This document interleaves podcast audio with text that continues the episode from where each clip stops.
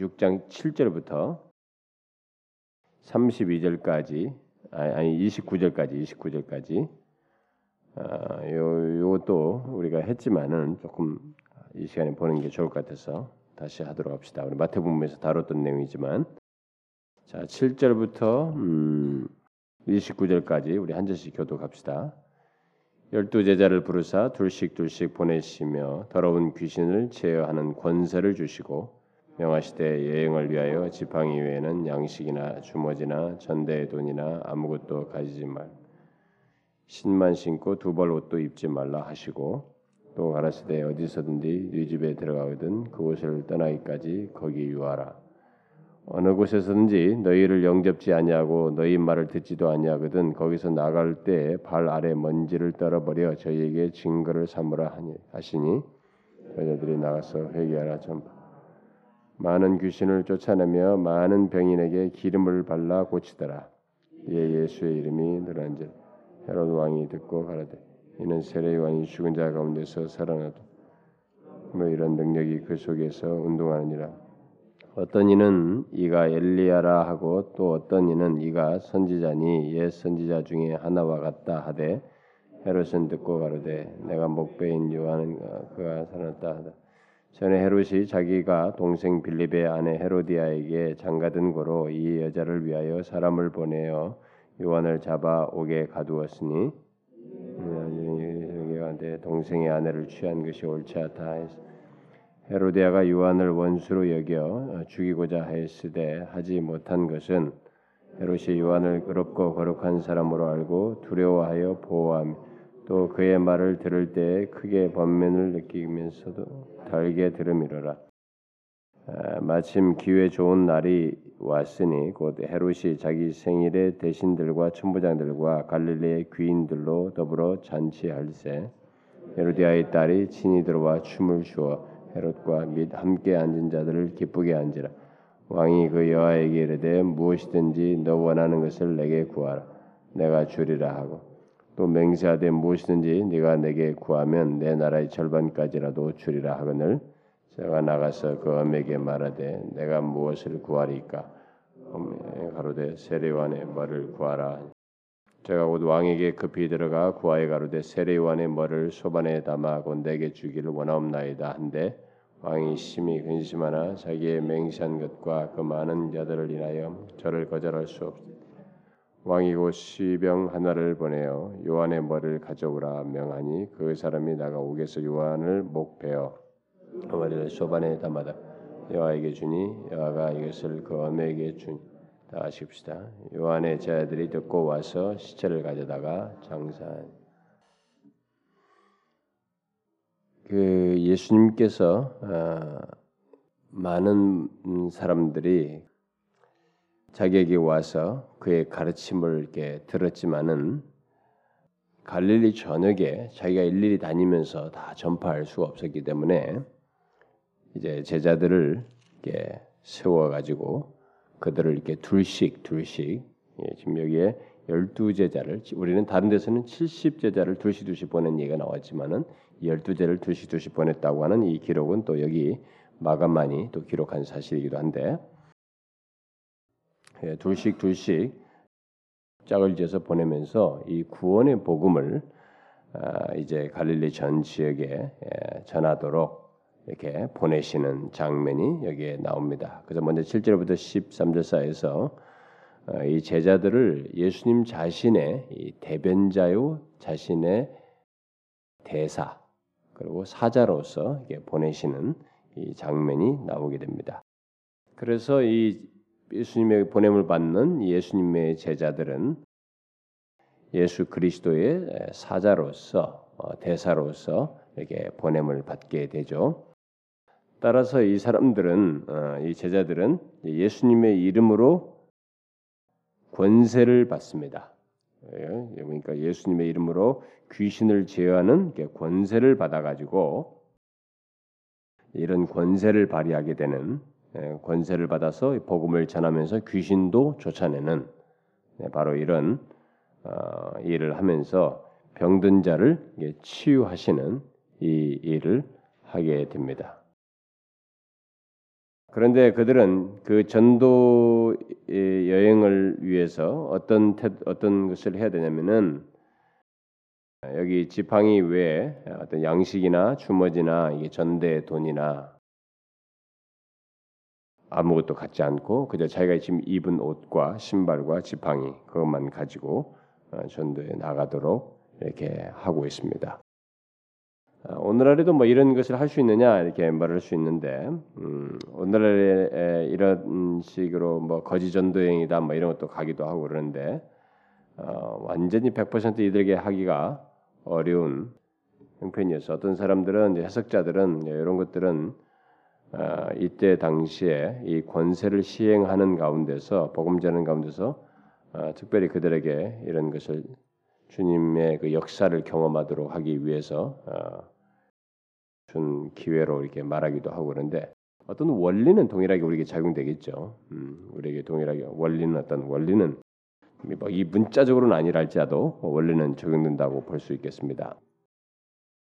자, 그래서 이들은 어쨌든 어, 이렇게 하라고 하는 것은 어, 그들이 복음을 전파하는 곳에서 이제 복음을 받게 되는 자들을 이제 경험할 것을 확신하고 주님께서 말씀하시는 것이고, 그래서 이제 복음을 받는 자들에게 어, 대접을 받을 권세가 있기 때문에 대접을 받을 그런 권리가 아, 이들에게 있었기 때문에 이렇게 말씀을 하신 거죠. 그래서 주님은 어, 분명히 이들에게서 어, 복음을 들을 자들이 있을 것이고 복음을 이렇게 받는 자들은 바로 복음을 전한 이들을 대접할 어, 그런 의무가 있고 또 이들은 그런 권리를 가지고 있기 때문에 주님께서 이런 식으로 말씀을 하신 것입니다. 그래서 그들을 이렇게 복음을 전하는 제자들을 영접하는 것은 결국 그리스도를 영접하는 것이다라는 것을 주님께서 여기서 결국은 시사해 주고 있죠. 어, 이것은 어, 뭐 여러분과 제가 다 아, 아는 사실입니다만은 어, 복음을 전하는 자를 영접하는 것은 그리스도를 영접하는 것입니다. 음? 왜냐하면 그들이 주님의 복음을 가지고 주님의 대사로서 지금 빠져 권세를 가지고 권세를 주어서 보내거든요. 보내고 있거든요. 주님의 대사로서예요. 그러니까 지금도 이 원리는 똑같습니다. 복음을 전하는 자들은 바로 주님의 이런 그 대사로서의 그 가지고 권세를 가지고 있어서 아, 물론 뭐 어떤 초전적인 능력을 행하는 뭐 그런 것은 이차적으로 할지라도 일단 복음을 전하는 이 생명의 복음, 하나님 나라의 복음을 전하는다는 면에서 아, 그를 어, 그의 말을 듣고 그를 영접하는 것은 예수님을 영접하는 것과 똑같은 것이라고 어, 볼 수가 있겠죠.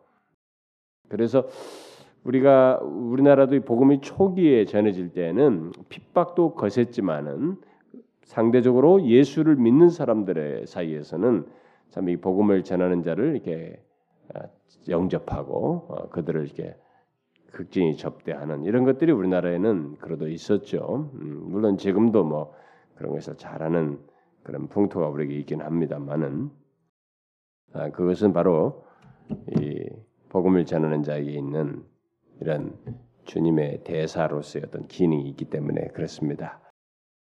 그래서 이 제자들은 예수님에 의해서 보냄을 받은 이 제자들은 이제 어, 어떤 마을에 가게 되면 그 마을에서 제일 먼저 자신을 영접하는 자의 집에 머물게 어디서든지 네 집에 들어가거든 그곳을 떠나기까지 너를 먼저 영접하는 사람 거기서 유하라 이렇게 말하면 이 집에 하루 저 집에 하루 이게 아니라 그 마을에서 자기를 제일 먼저 만나서 이렇게 영접한 자의 집에 유하면서 어, 복음을 전하도록 이렇게 말씀을 하시고 있습니다.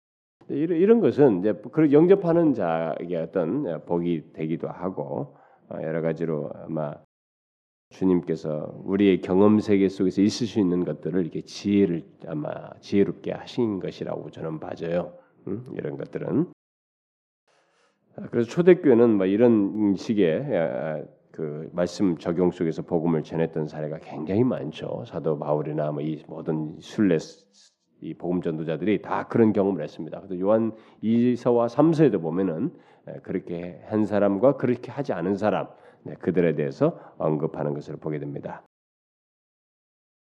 그러나 만일 이제 만일 이렇게 이렇게 한 복음을 전하는데 그 복음을 전하는 그들을 주님의 대사로서 온 그들을 영접하지 않는다면 않는 그런 마을이나 어떤 가정이 있다면 그 그들의 그 앞에서 그들에게 발에 먼지를 떨어버림으로써 그 마을이나 그 거절한 마을이나 그 가정에게 결국 뭐예요?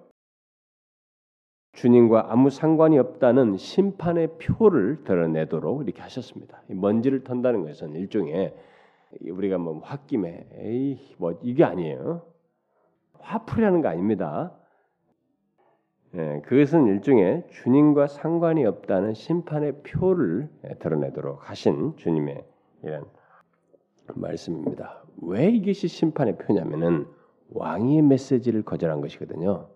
여러분 이 땅에서도요 왕의 메시지가 그제되면은 그건 옛날에도 보면 우리 왕의 어명이 없어 어명이 딱 있었다면 그건 바로 처형이에요.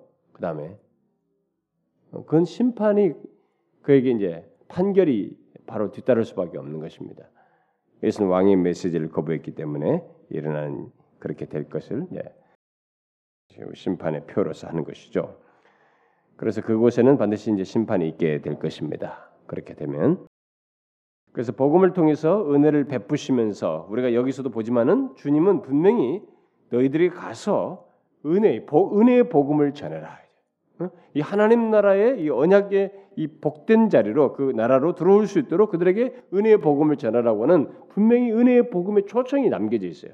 그런 거룩하고 적극적인 긍정적인 의지가 여기 의도가 다 담겨 있습니다. 그러나 이런 복음을 통해서 은혜를 베품과 동시에 베풀면서 동시에 그것을 거부하는 자에게 심판이 행해진다고 하는 이 양면이 여기에 그대로 담겨져 있습니다.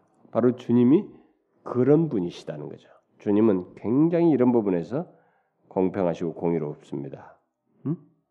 의의 왕이에요. 하나님 나라의 왕은 은혜를 베풀면서 은혜가 거절한 자에게 거기에 심판을 행하시는 바로 그런 것이죠. 그래서 복음에는 이런 양면이 있습니다. 우리가 복음을 전하지만은 복음이 어떤 사람에게는 말할 수 없는 은혜가 되지만 어떤 사람에게는 이게 심판이 되는 거예요. 그렇죠? 받지 않는 사람에게는 심판이 되는 것입니다. 그래서 우리가 옆에서 뭐 주변에 우리 뭐 어, 가정이든 뭐 어떤 사람이든 그들에게 복음을 내가 전하면 분명히 나를 통해서 은혜의 복음이 전해지고 있지만 그 사람은 이 은혜 복음을 마치 돼지 앞에 진주와 취급하듯이 그뭐 우습게 알아요. 응? 그게 뭐냐 그것은 아주 안 좋은 사인이죠. 어, 그건 안 좋은 사인이에요. 복음에는 그런 양면이 있습니다. 그걸 여기서 우리가 볼 수 있어요. 그래서 그 둘씩 짝지어서 이제 보냄을 받은 이 제자들, 우리로 말하면 이제 복음을 전하는 우리들이 자신들의 의를 의지하지 않냐고 그 복음을 듣는 그 사람들에게 자신들의 의를 의지하지 않고 값없이 주시는 주님의 은혜를 얻으라, 얻으라고 하는 이 복음의 초청을 우리는 기꺼이 해야 됩니다. 그러나 이 복음의 초청을 듣는 자들에게는 은혜, 그러나 듣지 않는 자에게는 아, 심판이 있다고 하는 이 사실을 우리는 잘 알아야 됩니다. 여러분 복음을 전하는 자는 이런 생각을 가지고 있어야 돼요. 음? 그래서 우리가 굉장히 중대한 분기점을 가지고 있다는 것입니다. 생과 사가 좌우되는 그런 중대한 생명권이 좌우되는 복음을 우리가 들고 사람들에게 나누고 있다는 것을 생각해야 됩니다. 우리는 워낙 이 세상 속에서 이런 것들을 기능적으로 행위적으로 생각하기 때문에 복음을 전한다. 전도 이 단어만 들어도 막 전도 전도 전도 어려서부터 하도 전도하면 그냥 우리는 기능적이고 행위적으로 생각하는 성향이 있어요. 그렇지 않아요. 이것은 하나님께서 예수 그리스도께서 우리에게 중대하게 부탁한 얘기예요. 그리고 이것이 어떤 기능을 가지고 있냐면 바로 주님 자신의 일을 지금 대, 변하는 것이어서 이것이 생과 사를 좌우해요. 은혜와 심판을 가르는 그런 양기능을 가지고 있다는 것입니다. 그렇기 때문에 우리가 그런 중대한 것인데 그것을 함부로 툭툭툭 던질 수 없잖아요. 응? 그 아무 아무렇게 취급할 수 없잖아요, 여러분. 응? 여러분들이 만약에 왕이 무슨 예를 들어서 그, 그 있잖아요. 우리 그 보통 그 미국 같은 데 보면은 옛날에 그런 거 나왔나요? 무슨 대통령이 들고 다니는 뭐좀 가방. 응? 옆에 행여면 그게 무슨 뭐 이 어디 이동할 때는 특별할 때는 그 모든 그걸 허락하는 뭐 뭡니까 핵을 발사한다든가 뭐 이런 걸 결정해 줄 수 있는 그런 거 심볼 심볼로서 말이죠. 그러니까 그게 중대한 문제가 왕의 손에 있다고 봐요. 죽고 사는 문제가 있다고 생각해요. 근데 그런 것을 아무렇게나 할 수 있느냐 이거예요. 그렇지 않단 말이에요. 복음이라는 것은 바로 그런 성격을 가지고 있어요. 그래서 복음을 들은 자에게는 그 말할 수 없는 은혜가 자기에게 지금 허락되어 있다는 것을 알아야 됩니다. 음? 그래서 우리가 참 은혜를 이 복음을 듣고 은혜를 받았다는 것이 이게 뭐 얼마나 큰 은혜이고 복인지 이런 면에서 우리 자신들을 아, 생각해 볼 필요가 있습니다. 그래서 이 어쨌든 이 그리스도의 사자들인 이 제자들은 제자들은 어, 귀신을 쫓아내며 이제 병자 병자들을 고치시고 아, 병자들을 고치는 이런 권세를 사용했을 때 실제로 그런 현상이 벌어졌습니다. 그래서 귀신들이 뭐 항복하고 예, 이들이 뭐 성령의 능력을 상징하는 이 기름을 발라서 뭐 이렇게 고칠 때마다 사람들이 온전하게 되는 아, 이런 현상이 있었습니다. 지난번에 제가 지난 주일날 그 피터 와그너 얘기했죠. 어, 피터 와그너가 자신은 뭐 어떤 걸 다 종류를 쓰지만 자기는 기름이 효과적이다. 근데 이걸 보고 이제 한 거죠. 음, 여기서 기름을 바르면서 이렇게 하면은 우리가 이제 그런 걸 조심해야 되는 것입니다. 성경에 어떤 내용들이 있을 때 여기 나오는 물질적이라든가 이 폼이 있어요. 이게 어떤 것이 있으면 우리는 그 폼을 그대로 따라서 하는 것, 문자를 따라서 하는 것이 그대로 된다고 생각하면 안 되는 것입니다. 이런 것 속에 담겨져 있는 근본이 뭐냐면 지금 이들은 권세를 가지고 있어요. 그리스도의 권세를 가지고 있습니다. 물론 그 피터 광나 이들도 그런 논리를 펴고 있습니다. 물론 그런 주장을 하지만은 여기서 말할 때 기름이라고 하는 이 수단에 큰 강조점을 두고 있지 않아요. 사실은 이 앞에서부터 권세라는 것에 먼저 주님의 권세로서 지금 가지고 부여받아서 가고 있다는 거죠. 응? 주시고 권세를 주시고 주님의 권세를 위임받아서 가고 있기 때문에 거기에 의해서 이런 수단을 쓰는 거예요. 이런 것이 이제 왜냐하면 권세를 가지고 시행할 때 이 시행하는 가운데서 실제 신적인 역사가 일어나는 것은 분명히 성령의 역사예요. 성령께서 그런 것은 상징적으로 드러내는 것이에요. 이게 지금 예, 기름이라고 하는 것은 뭐 그런 행동이지 이거 자체가 마치 어떤 마력이 있는 것처럼 거기서 보면은 뭐 넘어뜨린 것과 뭐뭐 뭐 하는 것이 이 이 이 이, 가 새로 생기는 것이 인기가 좋다. 이게 존 윔버가 그게 성도들 사람들이 제일 반응이 좋다. 가지고 온 가는 곳마다 다 이걸 넘어 그런 걸 하는 그 예수 믿는 사람들이 정말 바보예요. 그거 하면 와 내가 뭐가 있다. 음? 그렇게 생각한다는 거야. 지난번에 어떤 집사님이 저한테 그랬어요. 자기 교회에 마침 어떤 목사님이 와가지고 이제 그런 집회를 했대. 근데 뭐 다 성도들 다 하니까 다 넘어들어졌대. 근데 자기는 진짜로 하나님이 넘어뜨리는가 보자고 까까지 했대. 근데 자기는 그게 안 되더라는 거예요. 그래서 결국 자기 혼자만 남았대요. 그러니까는 목사님이 이제 따로 그 앞에 와가지고 왜 이렇게 저기 좀 교만한 것 같다고 어? 그러면서 좀 마음을 열고 자 이렇게 이렇게 자연스럽게 마음이 흐른 대로 이렇게 반응하라고 그러더라고요. 그래서 또 밀더래요. 그래서 자기도 뭐, 아, 이게 안 넘어지려고 했다나 어쨌다나 아, 그, 그 뭐가 진짜로 뭐가 넘어뜨릴 만 그게 있지 않는 한안 넘어지려고 이렇게 했다는 거예요. 그래서 이제 하도 그러니까 뭐 자기 담임 목사님까지 옆에 와가지고 막, 막 기도하면서 막 그 이 사람만 안 됐으니까 이 사람만 되면 끝나는 줄 알고 모두 다 넘어졌으니까 그 막그 사람을 되고 막 해더래. 그래서 그 강사가 막 밀어서 억지로 넘어져 줬다는 거예요. 그 도저히 더 자기가 더 있을 수가 없어가지고. 근데 사실은 이게 넘어지는 것도 뭐 체면도 있고 여러 가지 있고 사람의 심정일 수도 있지만은 왜 그것이 신적인 역사로 존 윔버가 인기 있는 역, 얘기로 하는지 나는 정말 재미있습니다만은 우리는 이런 이런 부차적인 거죠 이런 이런 소스 자체에 어, 능력의 의미를 둔다 이러면 안 되는 것입니다. 네? 참 우리가 예수를 미련하게 믿는 거예요. 음? 정말 미련하게 믿는 것입니다. 제가 뭐 이 지금 이, 이, 시리즈의 이 결론 부분을 이제 이번 주에 내려야 되는데 막 더 많은 걸 말해주고 싶어요. 진짜 이 어차피 이해 나왔으니까 다 말해주는데 시간이 허락이 안 되잖아요. 그렇게 해서 핵심만 얘기하고 넘어가야 되는데 그러니까 불안전한 겁니다. 뭔가 찜찜해요. 어? 찜찜하게 이럴 데 없는데 그래도 핵심만 거론하고 지나가는데 여러분 우리가 잘 생각해보면 하나님의 역사는요 절대 모호하지 않습니다. 이렇게 이성을 멍멍하게 가지고 내가 나도 뭐 모르 그러지 않습니다. 아무리 황홀경이 있어도 우리 이성은 살아 있어요, 여러분. 그게 정상이에요, 그게. 어? 그런데 모든 황홀경을 추구하는 이 모든 사람들이 이성을 배제해요. 그래야만 한다는 거예요. 그게 신령한 것을 자꾸 얘기합니다. 그렇지 않아요. 어떤 역사에도 우리의 이성은 살아 있습니다. 그런 가운데서 인격자이신 하나님을 감지할 수 있어야 돼요. 근데 사단은 그걸 방해해요. 이성을 발휘하지 못하도록 합니다. 그런 것을 여러분들 속으면 안 되죠. 그래서 어쨌든 하나님 나라의 복음이 이렇게 갈릴리 전역으로 이, 이 사람들에 의해서 이게 퍼지게 됩니다.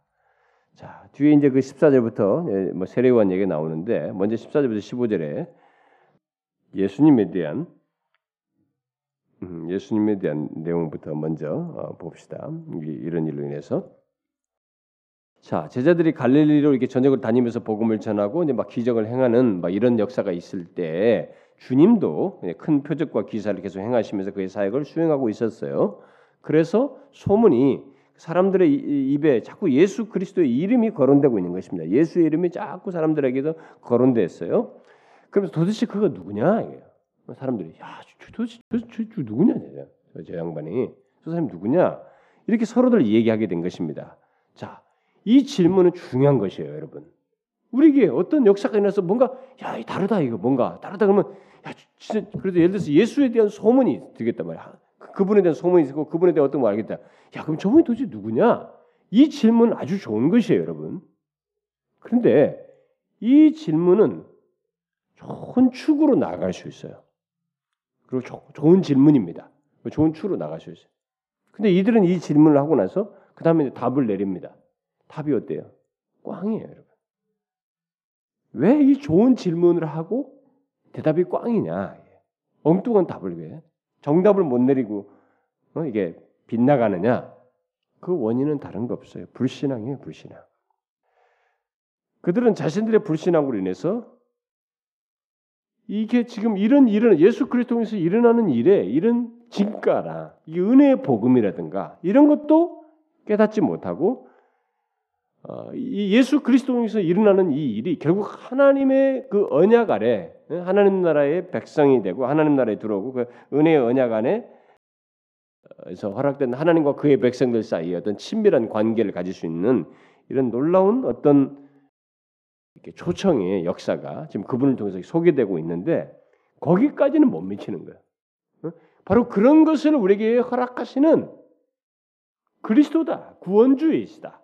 하늘로부터 오신 보냄을 받은 하나님의 아들 예수 그리스도라고 하는 이런 믿음에 이르지 못해요. 응? 왜? 이들의 불신앙이 견고한 불신앙이 바로 그것을 갖게 하는데 그래서 여러분 불신앙은 아무리 많은 것을 기적이나 이런 것들을 아무리 많은 것을 보여주어도 소용이 없다라는 것을 우리가 여기서 보게 됩니다. 아무리 많은 것들에게 보고 뭐 이 질문이 야기돼도 불신앙을 계속 갖고 믿지 않는 믿지 않는 한은 소용이 없다는 것을 우리가 여기서 보게 돼요. 바로 자신들 앞 자신들 앞에 계신 그 예수 그리스도가 하나님에게서 보냄을 받은 그 하나님께서 세상을 이처럼 사랑하사 보내신 바로 독생자 그 구원 주시라는 것을 이렇게 믿지 않음으로 인해서 이런 좋은 질문을 해놓고도 정확한 대답에 이르지는 못해요. 어떤 대답을 합니까? 이들이 이런 대답이 뭐예요? 결국 그 이, 이분이 어떤 분인지 알아보지 못했고 못했기 때문에 결국 자신들의 자기 마음대로 자신들의 생각대로 예수님에 대해서 생각하고 판단하는 것을 말하고 있습니다. 자신들이 생각하고 그 불신앙 속에서 생각하고 판단하고 내린 결론이 뭐예요? 응? 뭐예요, 여러분? 세례 요한이 죽은 자 가운데서 살아났나 봐. 세례관이 죽은 자 가운데 살아난 세례관이야 저 사람이. 아니면은 야, 죽은 자 가운데서 살아난 자로서 엘리야인가 보다. 응? 아니면 다른 선지자인가 봐. 그러니까 저렇게 기적을 행하지. 저렇게 기적을 행한다는 것은 그, 그런 자가 아니면 어떻게 할 수 있겠어? 자, 여러분 잘 보세요. 여기에 이들이 내린 결론에 성경에 있는 소스들이 다 들어가 있어요. 세례요한, 선지자, 엘리야, 심지어 죽은 자 가운데서 살아났다고 하는 이런 다른데로 어떤 성경에서 있을 수 있는 것 같은 진리가 여기 다 언급되고 있습니다. 그리고 저런 기적이 있다는 것을 이런 기적을 보면서 연관짓는 나름대로의 종교적인 이해를 다 가지고 얘기하고 있어요 지금 모든 걸. 그런데 뭐냐면 결론이 뭐예요? 이들이 내린 판단과 결론이 뭡니까? 거짓된 것이 정답이 아닙니다. 우리는 이런 걸 가리켜서 야 이들이 굉장히 신앙적이다. 응? 믿음이 있다. 어? 뭔가 이게 좀 그래도 믿는 마음이 있으니까 이렇게 말하지. 이렇게 생각을 하는 성향이 있습니다만 그렇지 않아요. 이것은 불신앙 속에서 나온 종교적인 결론이에요. 응? 잘 아셔야 됩니다. 종교적인 껍데기와 용어를 다 가지고 있어도 여전히 불신앙적일 수 있어요. 그래서 어디서 알 수 있느냐? 예수 그리스도에 대한 바른 결론에 이르지 못하는 것을 통해서 알 수 있어요, 여러분. 오늘날 우리들이 이게 교회들마다 어떤 체험과 무슨 막 신비적인 체험을 주고 이런 추구하는 가운데서도 기독교적인 내용, 체험, 무슨 뭐 경험 이런 것 용어 다 써도 불신앙적인 결론에 거짓된 결론에 이를 수 있습니다. 어떻게 할 수 있느냐? 바로 예수 그리스도에 대한 바른 결론을 갖지 않는 모습을 통해서 알 수 있어요. 봐요. 예수 예수님 보는데 그냥 무슨 어떤 좀 특별하고 탁월한 어떤 신적인 어떤 역사가 있는 그런 존재로서는 얘기를 하지만 정확한 예수 그리스도가 아니에요. 하늘로부터 보냄을 받은 하나님의 아들 메시아요 죄에서 구원할 그분이시다. 우리를 구원할 주이시다라고 하는 그 결론에 언약 하나님 언약 안에서의 하나님과 우리 사이의 관계를 회복시키실 복된 관계로 이끄실 그분이라고 하는 이해에 도달하지 못하고 있습니다. 요것 때문에요. 교회 안에 있는 많은 사람들이 이들처럼 이렇게 맴돌 수 있는 것입니다. 야 예수 뭐이 얘기하고 종교적인 용어 다 이해할 수 있지만 예수에 대한 좋은 정답, 정확한 결론에 이르지 못할 수 있어요. 응? 그게 이제 나중에 다 배도의 소스가 되기도 합니다만은 우리는 이걸 잘 알아야 됩니다. 그래서 여러분들이 교회 다니면서 하늘영과 함께 다니면서 믿음, 말씀, 능력, 뭐 어떤 신앙생활, 하나님 영광, 어? 예수를 믿는다는 것 이런 걸 다 여러분들이 공부하고 알아도 예수 그리스도에 대한 정확한 이해의 결론에 이르지 않냐면 여러분들은 꽝이 돼 버려요. 이것은 결정적인 것입니다. 기독교는 다른 거 아니에요, 여러분. 기독교는 이 땅에 오신 예수 그리스도를 정확히 알고 믿는 것이에요, 여러분. 응? 그분을 제대로 믿지 않냐고 그분을 통해서 하나님과의 온전한 관계로 언약 안에서의 복된 관계로 나아가지 못한다면 그래서 그것을 못 누린다면 기독교 신앙이라고 할 수 없어요. 종교 생활을 하고 있는 거예요. 기독교라고 하는 바운다리에 들어와 가지고 종교 생활을 하는 것입니다. 그 오해하면 안 되는 것입니다. 불신앙에 사로잡힌 사람들은 죽은 자가 다시 살아나는 것에 대해서는 믿어도 이런 것을 입으로 인식상에 수용하고 이런 것도 나름대로 믿고 이런 걸 입에 오르내려도 하나님이 보내신 예수 그리스도 그분은 알아보지 못하게 돼요. 불신앙을 가지면. 응? 얼마나 웃깁니까 이게? 그래서 종교적인 불신앙이 있는 거예요, 여러분. 조금 더 이상한 말일지 모르지만은 기독교적인 불신앙이 있을 수 있는 것입니다. 응? 무슨 말인지 알겠어요? 기독교적인 불신앙이 있을 수 있어요. 오늘은 이게 분명히 예수를 믿는다고 하는 교회 공동체에 있으면서 불신앙할 수 있어요. 예수 그리스도의 바른 이해에 도달하지 아니하면 바른 결론에 이르지 아니하면 그것은 오직 믿음으로만 가능해요. 오직 믿음으로만 바른 결론에 이를 수 있습니다. 예수 그리스도 그분을 오직 믿음으로만 뒤에 이제 그 16절 이하에서 우리는 헤롯에 대한 내용이 나오고 있습니다. 세례요한과 관련해서 이렇게 예수님에 대해서 질문하면서 이제 막 의문시하고 이렇게 있는 어, 누구냐, 이가 누구냐라고 의문을 갖고 이렇게 제기하고 있는 이 무리들 중에 또 헤롯이라는 사람이 결국 하는 사람이 있는 셈이에요. 이 헤롯이라는 사람이 지금 등장하는데 이 헤롯은 갈릴리의 통치자였죠. 이것은 헤롯 대왕의 아들인 헤롯 안디바입니다. 이 아, 이것은 아버지로부터 이 갈릴리와 이 베레아의 통치권을 받아가지고 통치하는 사람인데 자기를 에돔 사람으로 얘기하고 있죠.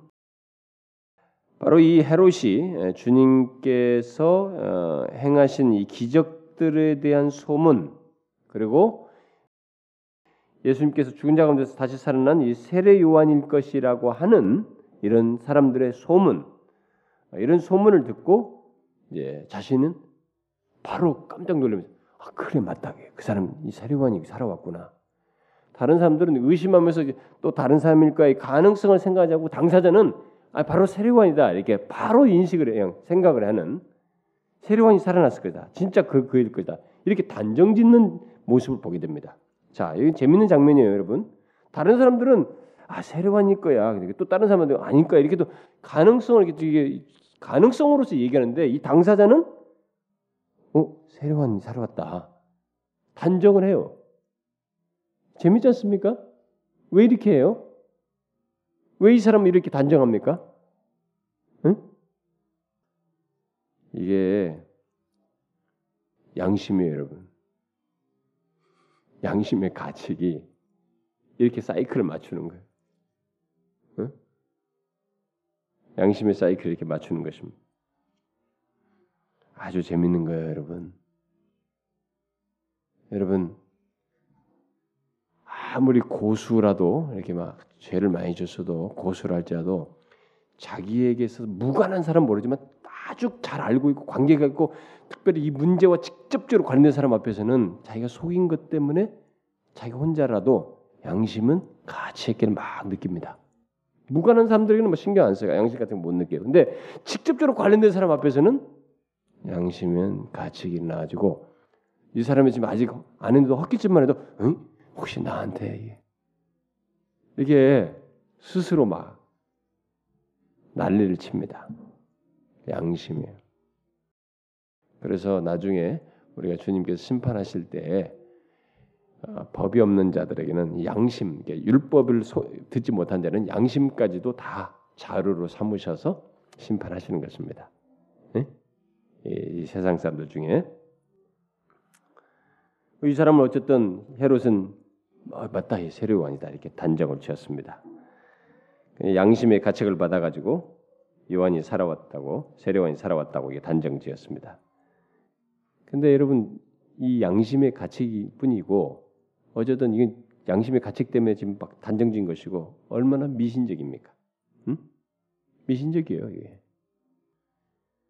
이런 생각을 가지고 있으니 살아 세례원이 살아나 살아났다고 생각 살아났다고 생각한 그 가운데서 그 살아난 예수, 예수가 이제 그분이 살아난 세례관이 살아난 자이죠.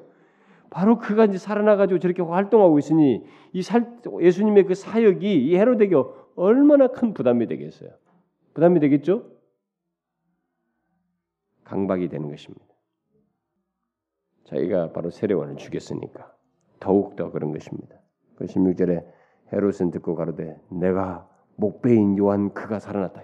자기가 죽였거든. 바로 이렇게 생각을 한 것입니다. 그래서 자기가 어떻게 그 세례관을 죽였는지 그 과정이 이제 17절 이하에 쭉 말하고 있는데 헤롯이 전에 자기 동생 필립 필립의 아내 헤로디아를 자기 아내로 취하려고 그의 동생을 죽인 것입니다. 그러니까 굉장히 잔인하죠. 이 왕들 사이 이런 권력자들 사이에서는 아주 이런 참 무서운 일이 있어요. 음? 자기 동생의 아내를 취하려고 동생을 죽였습니다. 그 이런 있을 수 없는 일을 행했으니 이 세례관이 그걸 본, 알게 된 거예요. 이, 그러니까 이스라엘의 하나님 여호와의 이름으로 이 세례요한을 여러 번 책망한 것입니다. 이 사람이 세례, 세례요한이 그러니까 그에 대해서 헤롯, 헤롯은 뭐, 뭐 회개하는 게 아니라 요한을 잡아다가 옥에 가두어 버렸어요. 그리고 그의 그런 모든 책망을 다 묵살해 버렸습니다. 그러나 이제 헤롯은 요한의 말에 감정적인 동료를 일으키었습니다. 이게 이제 또 하나의 아이러니예요. 음? 그 양심의 가책이 있기 때문에 이 가책을 예, 달래는 시도를 다각적으로 아마 하는 것이 아니었나 싶은데 이것을 헤로디아가 알았어요. 음? 그러니까 자꾸 세례 요한의 말에 영향을 받고 감정적인 동요를 하니까 이 헤로디아가 못 봐주겠는 거예요. 그래서 요한에 대해서 죽이고 싶은 예, 증오심을 가지고 죽이려고 하는 이런 생각을 가진 것입니다. 헤로디아는 분명 아, 죽이라고 아마 권면도 했을 거예요.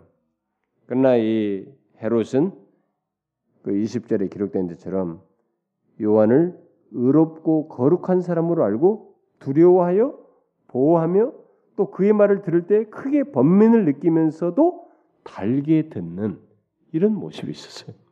음, 잡아놨는데도 자기가 스스로 죽이지는 못하고 어? 그 과정 속에서 이, 런 일, 그러니까 이 사람이 분명히 뭐 의로운 사람이다, 거룩한 사람이다. 어? 이렇게 생각을 하면서 이런 행동을 취했어요. 못 죽였습니다. 그러니까 이렇게 요한의 말에 영향을 받는 그것을 보면서 이 헤로디아는 더욱 그를 없애버리고 싶은 그런 마음을 갖게 됩니다. 그러던 차에 헤롯의 생일날에 갈릴리의 이 많은 유력자들, 뭐 대신들, 천부장들, 귀인들을 다 불러서 잔치를 하게 되는 때가 있게 된 거죠. 마침내 기회가 온 것입니다. 헤르디아는 이때 이를 타서 자신과 필립 사이에서 낳은 딸인 자기의 딸을 준비시켜 가지고 연애 중에 이 헤롯과 이 여러 이 같이 온 하객들이 손님들이 게 기분이 좀 이렇게 술을 먹고 좀 업됐을 때 음, 나가서 춤을 추게 만들죠.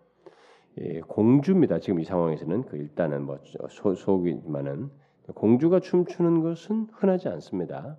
음, 그런 그런 데서 술자석에서 춤을 추는 것이거든요. 모두가 않아요. 그러니까 이게 흔하지는 않아요. 이것은 오히려 추한 행동입니다. 그런데 기꺼이 헤로디아가 시킨 것입니다. 목적을 가지고 이를 행동한 거죠. 하게 한 거죠. 그래서 이 딸의 춤은 상당히 매혹적이었던 것 같습니다. 그러니까 여기 모든 술에 좀, 좀 들어간 헤롯과 하객들이 상당히 매력적으로 하면서 이거 어, 여기면서 이거 기뻐했다고 어, 기록하고 있어요. 좋아했습니다.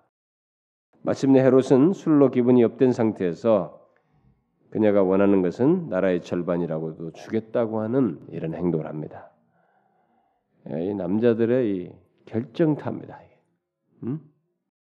약간 감정만 있으면 뭐 평상시 정신이 말짱할 때는 막 돈 10원도 덜덜덜 떠는 사람들이 예, 막 하고 이렇게 되고 막 하면 정신을 잃어버려요. 그래가지고 나라 반지라도 주겠다. 특별히 이제 여자 앞에서 막 더 정신을 못 차리게 되죠. 어, 뭐 이게 그러면서 나라 절반이나 주겠다고 하는 이 엄청난 실수를 입으로 탁 내뱉어요. 맹세하면서 자, 헤로디아에게 기회가 갔습니다. 그래서 딸을 통해서 시킵니다. 세례 요한의 목을 달라고 그래라. 소반에 담아서 달라고 그래라.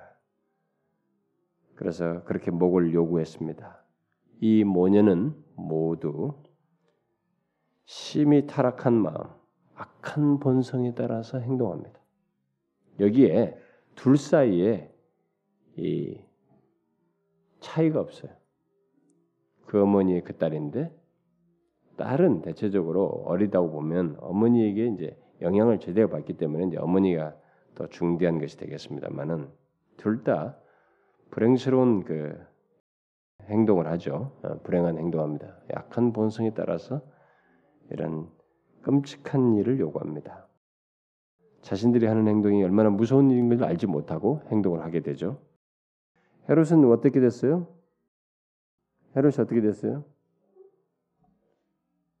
심히 근심합니다. 이 사람이 왕이 심히 근심하지만은 자기가 맹세한 것이 있고 여기 하객들 유력자들이 있기 때문에 피할 수가 없어서 명령을 합니다. 소반에 요한의 목을 가지고 오라고. 그리고 요청을 따라서 실제로 내려가서 짧은 시간 안에 세례관 감옥에 있는 세례관의 목이 잘려가지고 소반에 담겨져서 올려지게 됩니다. 딸에게 주고 딸이 어미에게 주는 이런 일이 벌어지게 됩니다. 여러분 이 죄의 악함을 보십시오. 그리고 죄의 연쇄적인 이 꼬리를 보시라고 연결고리. 예? 무섭습니다. 여러분 죄는요. 저희 남편과의 관계 속에 생겨나는 이 미운 감정 여기서부터 발전해 가지고 어디까지 오느냐? 여기까지 오는 거예요. 죄는 하나님 앞에서 죄라고 하는 것을 자각하고 회개하기 전까지는 죄는 멈추지 않습니다. 계속 성장하고 더 발전합니다. 그래서 예수 믿는 사람들이 조심할 것이 있어요. 죄가 있거든 회개하는 것을 굉장히 즐겨 하셔야 합니다. 그것은 은혜의 좋은 순간이에요. 좋은 기회입니다. 아, 막 그런 거 귀찮게 막 아니에요, 여러분. 여러분들의 마음에 조금이라도 아픔이 있고 가책이 있고 죄라고 여기는 것을 발견케 하고 말씀을 통해서 뭘 통해서 발견되어지고 여러분이 깨닫게 되거든. 그것을 하나님 앞에서 회개하는 것을 즐겨 하셔야 됩니다. 그것은 아주 중요한 은혜의 수단이에요. 은혜의 길입니다. 회복의 길이에요. 이게 회개가 안 되면 죄는 내가 그런 것을 덮어놓은 곳에서 기억조차 못한 것이기 때문에 끝날 수 있다라고 생각할지 모르지만 그렇지 않아요. 그것이 무디게 만든 우리들의 양심과 이런 모든 것에서 자꾸 연쇄적으로 다른 것들을 수용하면서 발전해요. 발전합니다. 그래서 더 악한 죄악으로 이게 우리를 내몰게 됩니다. 그래서 이 세례 요한이라는 여자가 낳은 예수님이 이때까지 여자가 낳은 자 중에 최고로 가장 큰 자라고 하는 이 세례 요한의 목이 이런 한 여인의 죄악의 증폭 속에서 단칼에 날아가고 있습니다. 자, 우리는 세례 요한 입장에서 생각해 볼 수도 있습니다. 여러분과 저는 워낙 성경을 이렇게 결정론적으로 이게 결론 가지고 생각하는 성향이 많기 때문에 답이 다 나와 있으니까 아뭐 뭐 그렇게 다 너무 의로워 이게 우리는 좋게 생각한다 성경대로 해석을 해버리니 그러니까 현실 속에서의 그 경험을 우리는 당사자의 경험을 우리는 놓치기가 쉬워요. 당사자 입장에서 보면 너무 억울하게 그지없습니다. 메시아의 오심을 그렇게 기다리고 태중에서부터 성령이 충만해서 나왔고 그래가지고 약대 털어지고 메뚜기 먹으면서 그렇게 오직 주님 오실 걸 준비하고 그래서 예수님 오시는 걸 다 증거하고 그분이 오신다 이렇게 해서 다 소개하고 자기 제자들까지 그쪽으로 보내고 오기에 갇혀가지고 이제 준비하는 길을 하고 이제 딱 공개석상 예수님께서 쫙 이제 그분의 시대로 열어지게 한 상태에서 자기는 정말 그는 흥하여 하고 자기는 수혜하는 이 길로 딱 들어서자마자 이 여인의 이 이런 그 참 있을 수 없는 여인의 그런 이 증오심의 이 계기로 목이 날아가는 너무 하면 하나님이 좀 죽게 하도 좀 의롭게 죽게 하시지 뭐 이렇게 하시나 이렇게 생각할 수 있을 정도의 이런 죽음을 당하게 됩니다. 여러분 어떻게 생각하시나요? 이렇게 생각할 때 아직 하나님이 살아계시는가? 정말 살아계시다면 이럴 수 있는가? 당사자나 만일 가장 가까이 있는 부모나 무슨 자, 자 식이나 무슨 가까운 사람이 있으면 그 주변 사람들은 다 그렇게 생각하지 않겠어요? 저는 그런 거 너무 많이 들었습니다. 어떤 사람이 교회를 다니다가 자기가 사업이 막 쫄딱 망했다. 그래서 자기 아내가 뭐 병들, 남편이 뭐 병들었다. 가지고 자식이 뭘 당했다. 뭐가 있을다. 그러면 막 그때 하나님이 살아계시면 왜 이러냐 이게요. 그래서 못 믿겠다 하나님. 그렇게 반응하는 사람들이 참 많이 봤습니다. 그렇게 볼 때 세례왕 같은 경우는 정말 그런 케이스 중에 대표적인 케이스예요. 아 이게 뭡니까 하나님? 하나님 살아계시다면 이렇게 죽게 만든다니요. 좀 더 의롭게 말이지. 어? 장렬하게 복음을 전하다 막 죽으면 몰라도 어? 이게 뭡니까? 여러분 아셔야 됩니다. 하나님이 어떤 사람을 데려가는 이 방식에 대해서는 아무도 여기 대해서 이의를 제기할 수 없는 절대적인 하나님의 주권에 속해 있습니다. 선교를 가다가 비행기에서 폭발해서 죽는 것도 우리 이해 영역이 아니에요, 여러분. 응? 아니 선교하러 출발했는데 이 얼마나 거룩한 소유이에요. 이 엄청난 중대한 사명 이제 싹 출발하는데 그 가족이 비행기에서 죽었단 말이에요. 응? 이런 사건 말이에요. 응? 요시아 왕이 그렇게 했는데 왜 거기서 왜 싸, 싸움 그, 그 의로운 왕이 왜 싸움을 거기서 젊은 나이에 죽냐 이거죠. 왜 이 탁월한 사람들 로버트 머레이 맥체인 이, 이 데이비드 브레이너드 이런 사람들이 30도 안 넘겨요 다. 휴 비닝 장로교도 스코틀랜드 이 사람들 다 30도 안 돼요. 이 의로운 신실한 사람들이 30도 안 돼서 다 죽었어요. 교회사에 보면은 굉장히 많습니다. 그래서 어떤 사람들은 막 아, 어떤 사람이 가다가 교통사고를 하면 야, 그 사람이 혹시 지옥 간 거 아닐까? 그 사람이 예수를 잘 믿었으면 왜 저렇게 해서 죽을까? 그거 우리가 속단할 수 없어요, 여러분. 조심하셔야 됩니다. 너무 단정 지면 안 됩니다. 하나님이 빨리 데려가는 데는 다 이유가 있고 죽는 방식에는 우리가 생각할 수 있는 방식으로 하나님은 하셔요. 그래서 그 과정 속에서 우리가 혼란도 겪고 막 힘들어 의문을 제기하지만은 그래서 하나님이 살아계시나 안 계시네 못 믿겠네 이런 거죠. 하나님은 그까지도 다 활용하십니다. 응? 다 활용하시. 예를 들어서 지금 김수환 추인 같은 경우에 이제 막 오래 살다가 죽고 막 한국 교회에서는 종교적인 게 종교계의 이 어른으로서 이렇게 쫙 하고 그랬잖아요. 막 해가지고 어른처럼 해가지고 막 카톨릭은 하나밖에 없거든요. 이게 하이라키니까 위에서 쭉 하나의 책이니까 막 교황, 주기경, 뭐 대주교, 주교 쭉쭉쭉 이렇게 되어 있으니까 위로 올라갈수록 그 사람에게 집중될 수밖에 없어요. 우리는 뭐니 좋나 나 좋나 기신교는 막 서로 도토리 기적이야.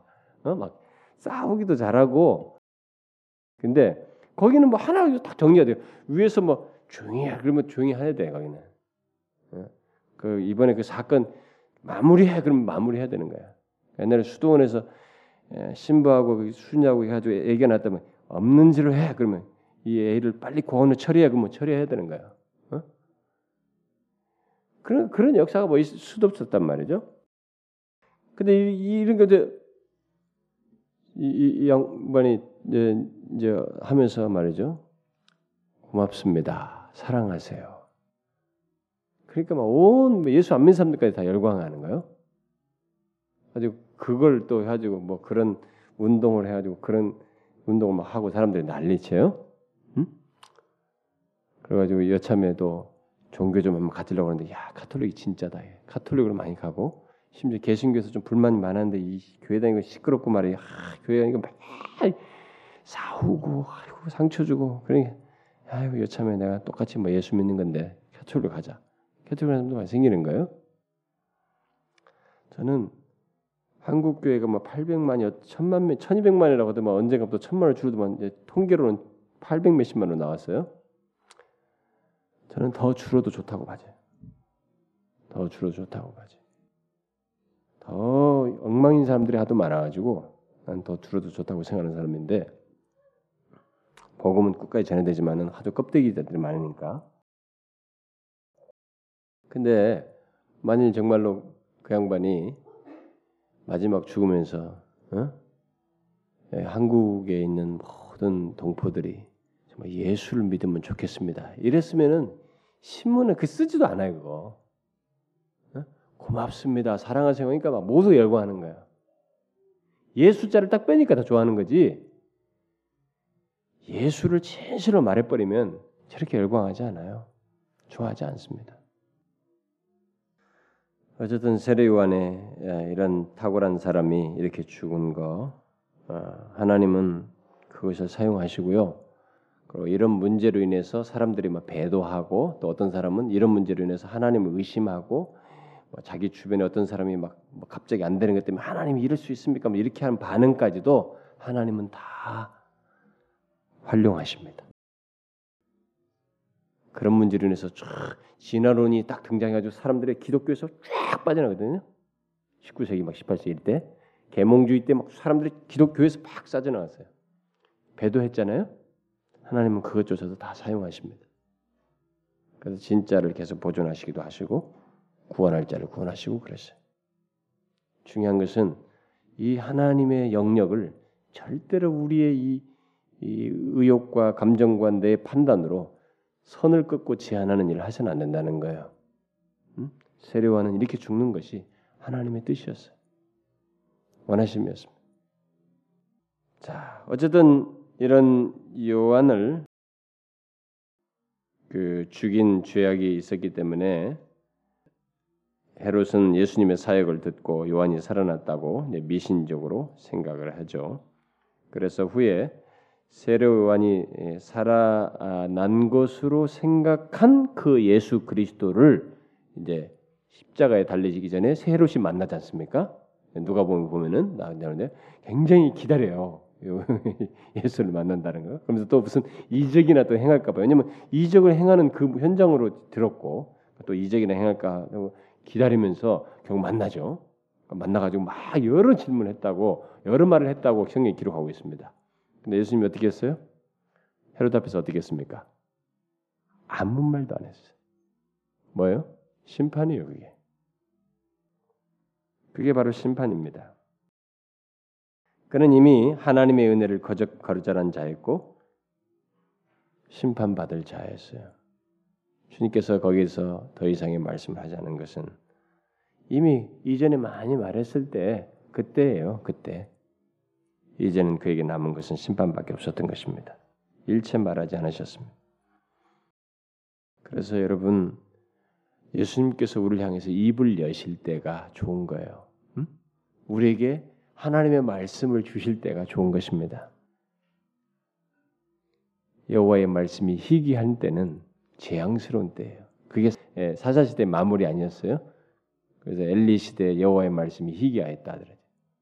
하나님의 말씀이 희귀한 거예요. 그래서 하나님의 말씀을 생생하게 들을 때, 들을 수 있을 때 이걸 여러분들이 귀히 여기시고 그것을 통해서 유익을 얻기를 바래요. 결론적으로 적용하는 얘기를 하고 마치도록 하겠습니다. 여기 둘씩 제자들을 이렇게 보내시는 장면을 우리가 여기서 보았는데 우리는 여기서 예수님께서 혼자씩 안 보내고 둘씩 보낸 것을 이렇게 생각을 해볼 때 뭐 이것을 여러 가지로 사람들도 활용합니다. 그래서 심지어 뭡니까 이 몰, 몰몬교도 우리 외국인들 둘도 다 둘씩 다니는데 뭐 이런 데서 다 힌트를 얻은 거죠. 근데 예, 성경에서 주님께서 둘씩 보냈을 때 그리스도를 위해서 일하는 사람들에게 예, 동료를 주시는 것입니다. 그래서 동료가 있다는 것이 우리에게 에, 얼마나 유익하고 위로가 되고 힘이 되는지. 그래서 전도서에서 전도자가 그러잖아요. 두 사람이 한 사람보다 낫다고 그러지 않습니까? 그래서 우리가 에, 우리 옆에 에, 나와 함께하는 동료가 있다는 것, 어, 그것이 얼마나 복인지 이걸 우리가 생각하도록 하기 위함입니다. 여러분 신자의 삶에 이 고립은 있잖아요. 정말로 불행스러운 거예요. 옆에 누군가 신앙의 동료가 있다는 거, 나와 같이 이렇게 주님을 같이 주님을 위해서 같이 신앙생활하고 대화하고 교제하고 돕는 동료가 있다는 것이 복음을 같이 전할 수 있는 사람이 있다는 것이 얼마나 유익하고 복인지를 여러분들이 아셔야 합니다. 음? 그건 아주 중요해요, 여러분.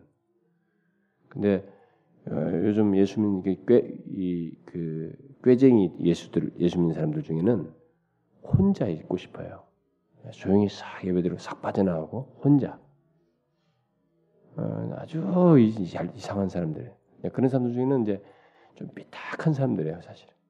어, 적응도 못하고 사람들과 교제도 안 하고 누가 자기한테 막 뭐라고 하는 것도 싫고 타치도 안 하려고 하고 타치도 안 받으려고 하고 그것은요 스스로 스스로 자기를 은혜로부터 멀어지게 하는 것입니다. 주님이 주시는 이 은혜 의 교통으로부터 유익으로부터 자신을 멀어지게 하는 것이에요. 주님이 그걸 막, 막으십니다. 음? 처음부터 그러시요. 주님은 그의 대리자의 말을 수용치 않고 듣지 않는 자에게 심판을 얘기하실 만큼 자기의 복음을 들고 나가는 자에게 엄청난 권세를 주셨습니다. 여러분과 제가 복음을 전할 때 그런 권세가 있다는 것을 꼭 잊지 말아야 됩니다. 또 주님의 사도들이 전한 이 교훈이 무엇인지를 우리가 잘 유념해야 됩니다. 그 12절에 나와 있죠. 제자들이 나가서 회개하라 그랬습니다. 회개하라. 여러분 회개가 말은 간단하지만 이 역사는요 하나님의 역사가 아니면 안 돼요. 그리고 이것은 너무 중대한 하나님 나라를 전파하고 복음을 예수께로 이끄는 첫 번째 증거의 말씀이에요. 근데 오늘은 우리는 회개를 안 하고 예수를 믿으니까 교회 안에 어중이 떠중이들이 많은 것이에요. 응? 그러니까 회개가 있어야 돼요. 그래야만이 진짜 신자가 되는 것입니다. 응?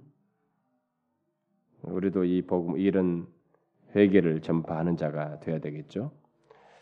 그다음에 이 세례 요한의 죽음과 관련해서 좀 적용적으로 생각해 보신 것은 이 진리의 힘이 양심을 이렇게 압도하는 진리의 힘을 여기서 우리가 보게 됩니다. 살아 있을 때 이 세례 요한이 살아 있을 때 말한 증거한 것으로 이 헤롯은 두려워했어요. 근데 죽은 후에도 그 일로 인해서 고민했습니다. 어? 이게 뭐예요? 진리가 이렇게 무서운 거예요, 여러분. 어? 그래서 예수를 안 믿어도 하나님 말씀 나에게부터 복음을 들은 들은 상태에 있는 사람은요 달라요, 여러분. 진리가 그렇게 양심을 압도합니다. 그래서 우리가 예, 리더나 교사나 우리들이 요걸 잘 아시고 진리를 부지런히 잘 전해야 됩니다. 아 이놈이 아직도 막 엉망이 안 들어요. 막 아주 아 도대체 말 안 듣고 자기 마음대로요. 기다려도 됩니다.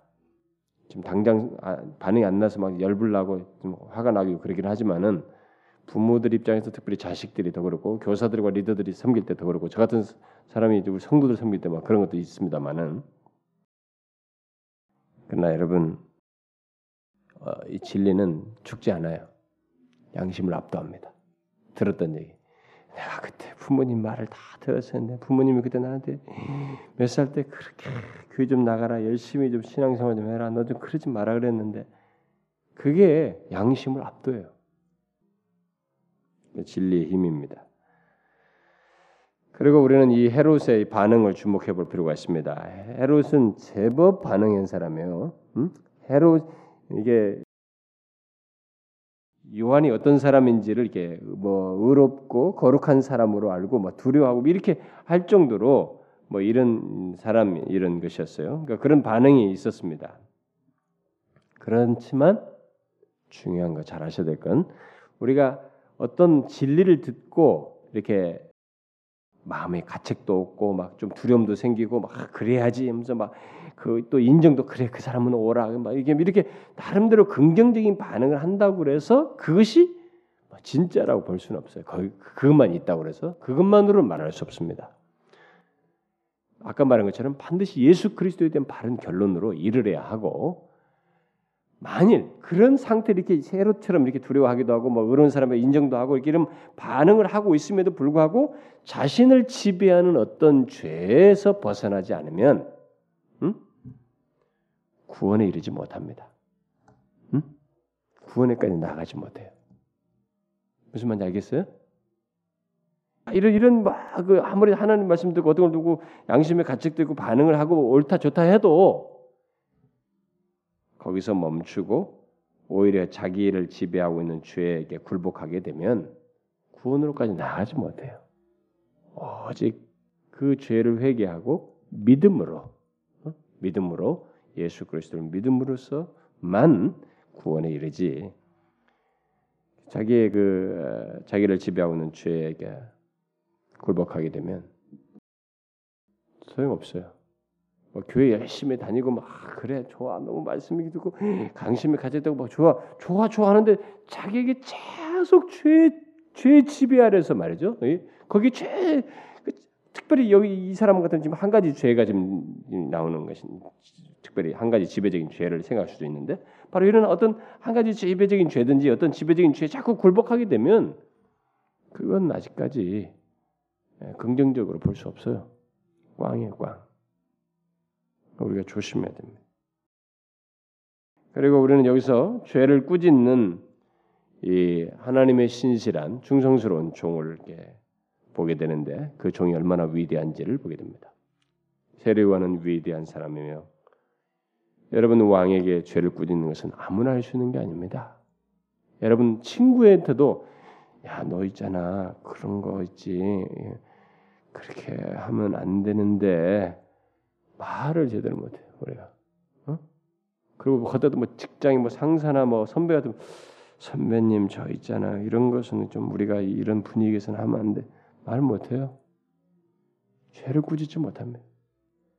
여러분 죄를 이렇게 막 무슨 뭐 이게 마음도 없이 막 하는 거 말고 진실함으로 담대히 죄를 꾸짖는 것은 굉장히 위대한 것입니다.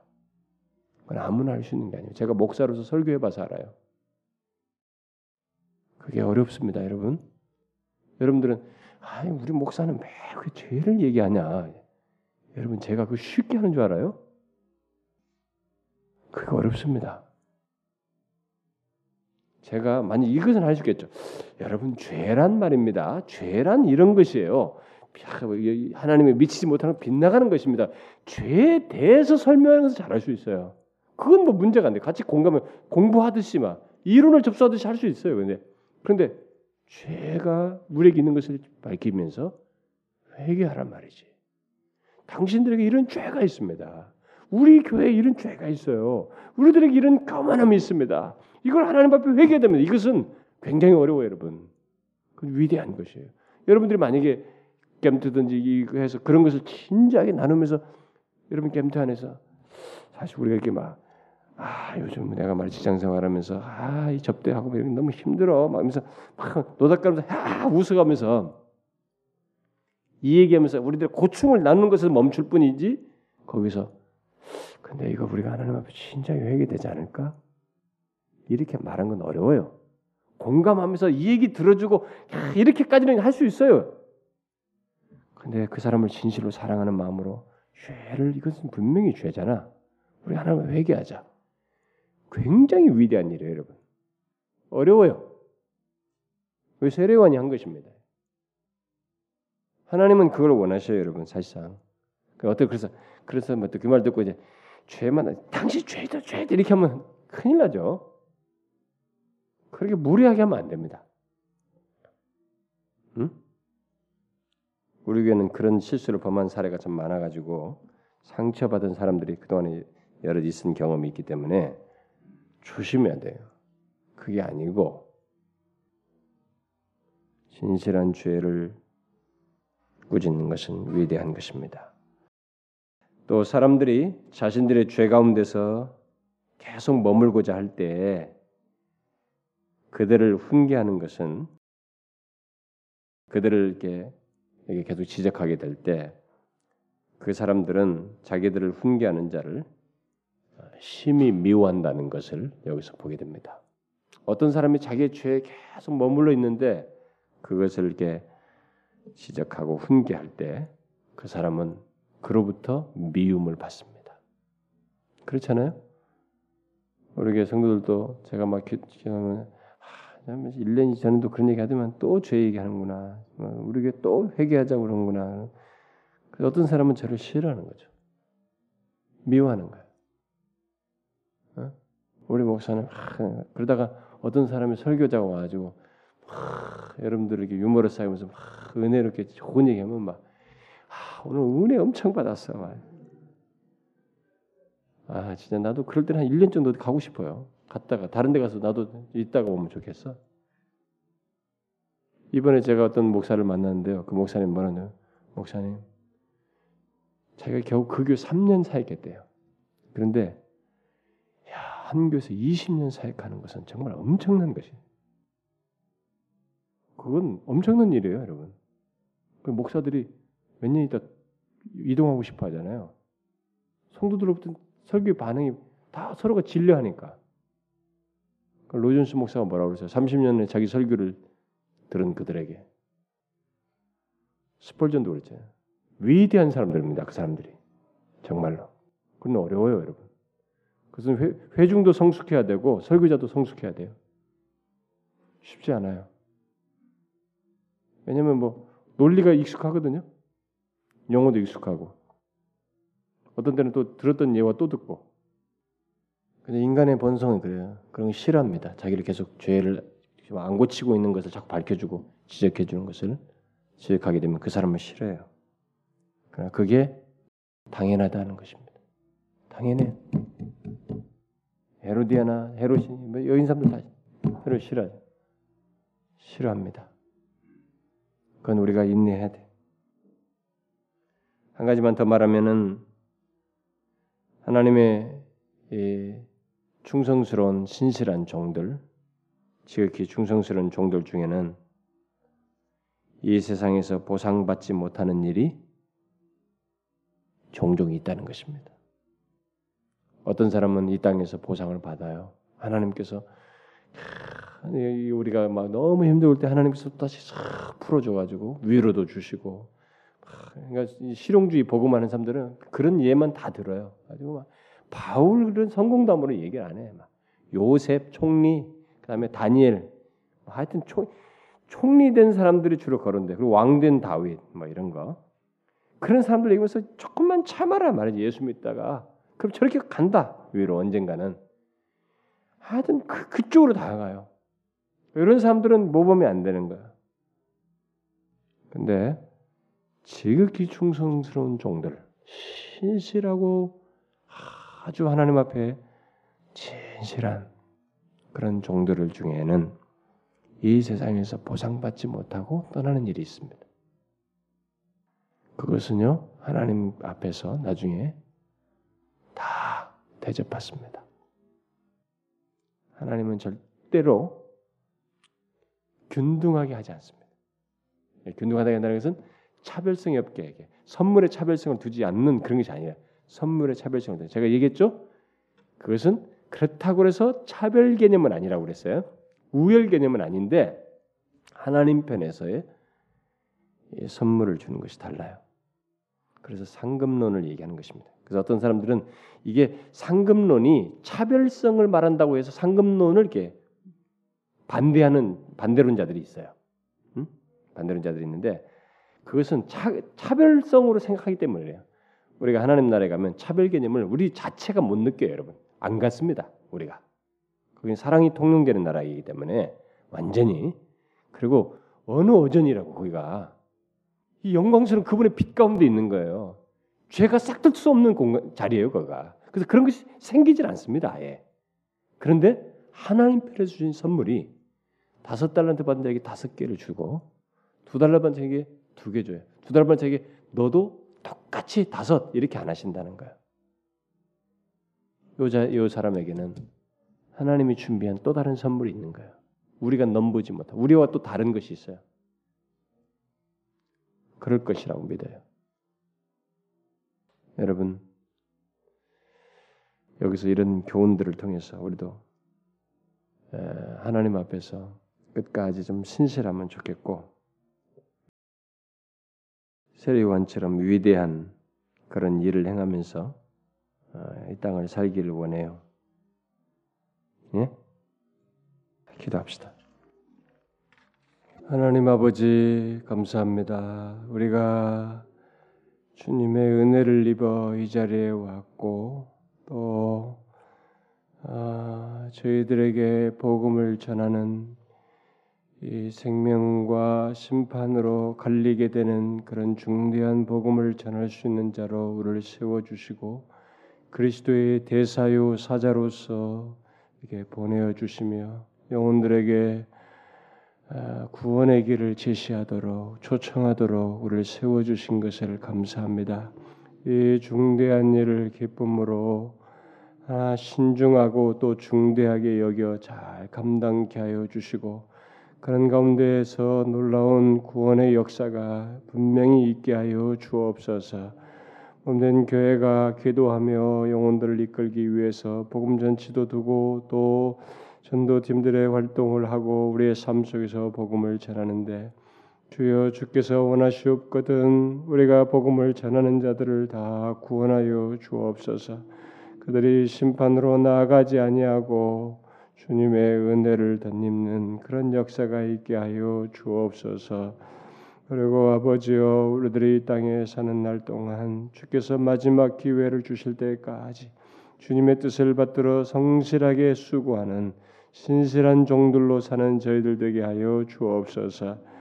하나님이여 우리가 함께 구한 것들을 기억하시고 조국 교회와 이 나라의 민족과 이북의 복음의 증거의 역사가 분명히 있는 것과 또 우리 교회를 통해서 영혼들을 구원하시고 이 지역의 영혼들을 살리시는 것과 또 하나님의 복음 잔치에 영혼들을 이끌 때 생명의 역사를 주도해 주실 것과 하나님의 우리 예배와 우리 모든 주일 학생들의 회심과 또 우리들의 이 모든 공부와 나눔 속에서 하나님의 역사가 있기를 기대하는데 하나님의 이 모든 것을 주도해 주시고 이끄셔서 정말 우리들의 삶 속에 개입하시는 하나님을 보게 하여 주옵소서. 여기 모인 사랑하는 지체들 저들에게 개인적으로 필요가 있고 주님의 도우심이 필요가 있습니다. 하나님의 가정과 하는 일 속에서 하나님의 그 은혜의 역사가 있기를 간절히 구합니다. 하나님이여 저들의 삶을 주장해 주시옵소서. 정말 이 모든 이 재반 삶의 그 순간순간 필요들을 주님께서 돌아보시고 부족함이 없게 하셔서 이 땅에 사는 날 동안에 하나님이여 주님의 도우심을 힘입어 하나님의 잠시라도 영혼이 또 생활이 삶이 핍절하지 않도록 곤고하지 않도록 이끌어 주시옵소서. 아, 이 시간에 하나님이여 참여한 모든 지체들 한 사람도 빠지지 아니하고 참 주님의 은혜를 마음에 품고 또 내일을 보내며 또 주일을 사모하는 중에 예배에 나올 수 있도록 이끌어 주시옵소서. 간절히 구하고 우리 주 예수 그리스도의 이름으로 기도하옵나이다. 아멘.